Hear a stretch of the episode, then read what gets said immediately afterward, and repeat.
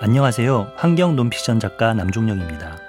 BTS 노래 웨일리언 52에 고래가 등장한다는 사실을 아시나요? 그 주인공은 바로 52Hz 고래입니다. 1989년 시애틀 바다 52Hz의 주파수에서 백고동 같은 울림이 잡혔습니다.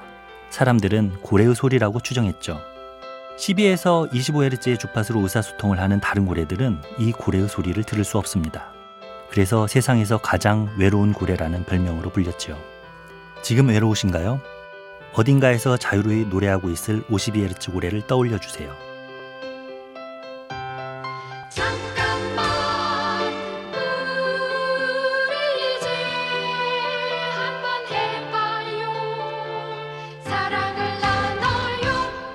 이 캠페인은 오늘도 당신 편 MBC 라디오에서 전해드립니다.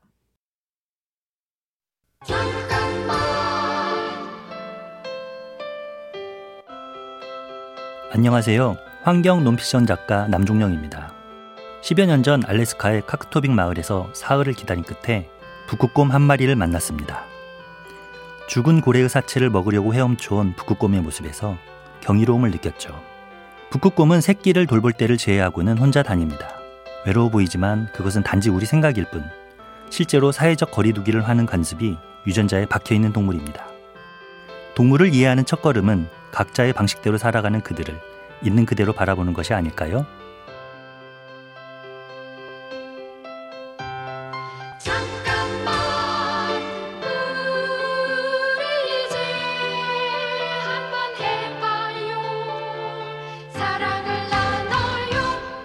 이 캠페인은 오늘도 당신 편 MBC 라디오에서 전해드립니다.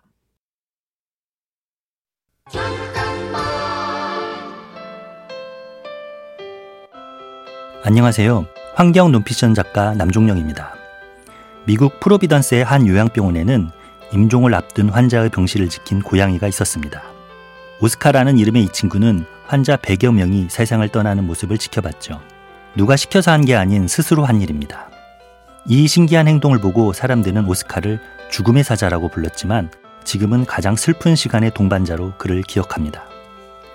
동물은 언제나 우리를 놀라게 만들고 우리의 마음을 움직이는 존재라는 것을 지금은 별이 된 오스카에게서 배웁니다.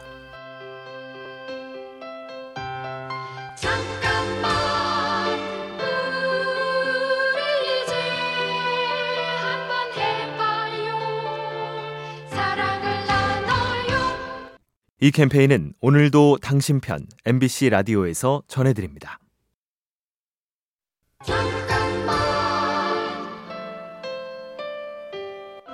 안녕하세요. 환경 논픽션 작가 남종영입니다.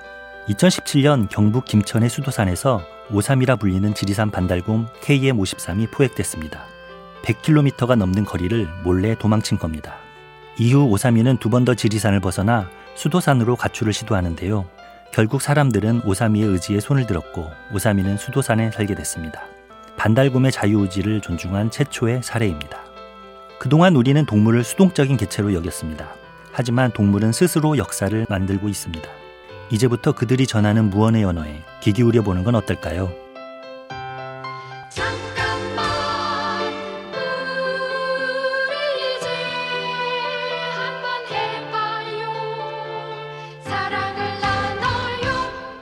이 캠페인은 오늘도 당신 편 MBC 라디오에서 전해드립니다.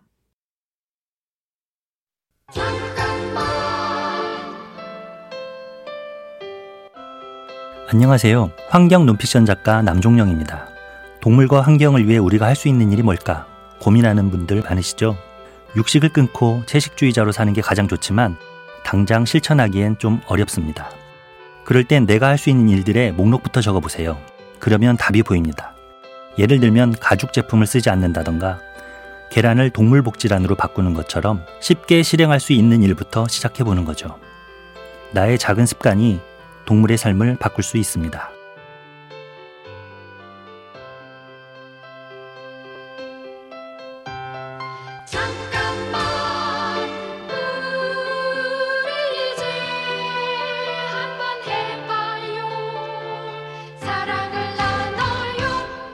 이 캠페인은 오늘도 당신 편 MBC 라디오에서 전해드립니다.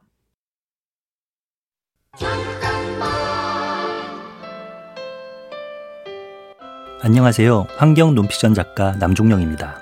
1983년 아일랜드 어촌마을 딩글에 청어잡이 배를 따라 큰 돌고래 한 마리가 찾아옵니다. 무리지어 사는 다른 돌고래와 달리 이 친구는 항구 근처에서 사람과 함께 살아갑니다. 어부들은 이 돌고래에게 펀가이라는 뜻의 펑기라는 이름을 지어줍니다. 이렇게 사람 친화적인 돌고래를 솔리터리 소셔블 돌핀이라고 부릅니다. 펑기는 재작년 딩글을 떠났습니다. 40년 가까이 사람과 함께 살다가 처음 찾아왔을 때처럼 자신의 의지로 떠난 거죠. 사람과 동물은 다르지 않습니다. 의지가 있고 철학이 있습니다. 잠깐만 우리 이제 한번 해봐요 사랑을 나눠요 이 캠페인은 오늘도 당신 편 MBC 라디오에서 전해드립니다.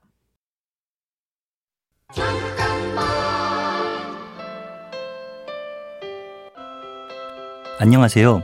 환경 논피션 작가 남종영입니다. 물알로라는 말 들어보셨나요? 물 아래로 라는 뜻의 제주 방언입니다. 제주도의 해녀는 물질을 하던 중에 돌고래를 만나면 물알로 물알로 하고 말하고 수면 위로 올라와 길을 비켜줍니다. 돌고래와 오랜 시간 동안 함께한 사람만이 할 수 있는 정중한 표현이죠.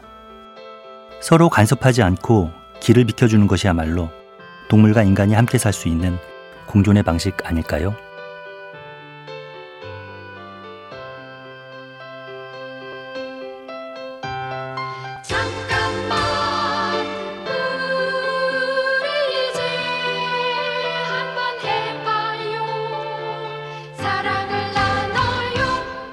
이 캠페인은 오늘도 당신 편 MBC 라디오에서 전해드립니다.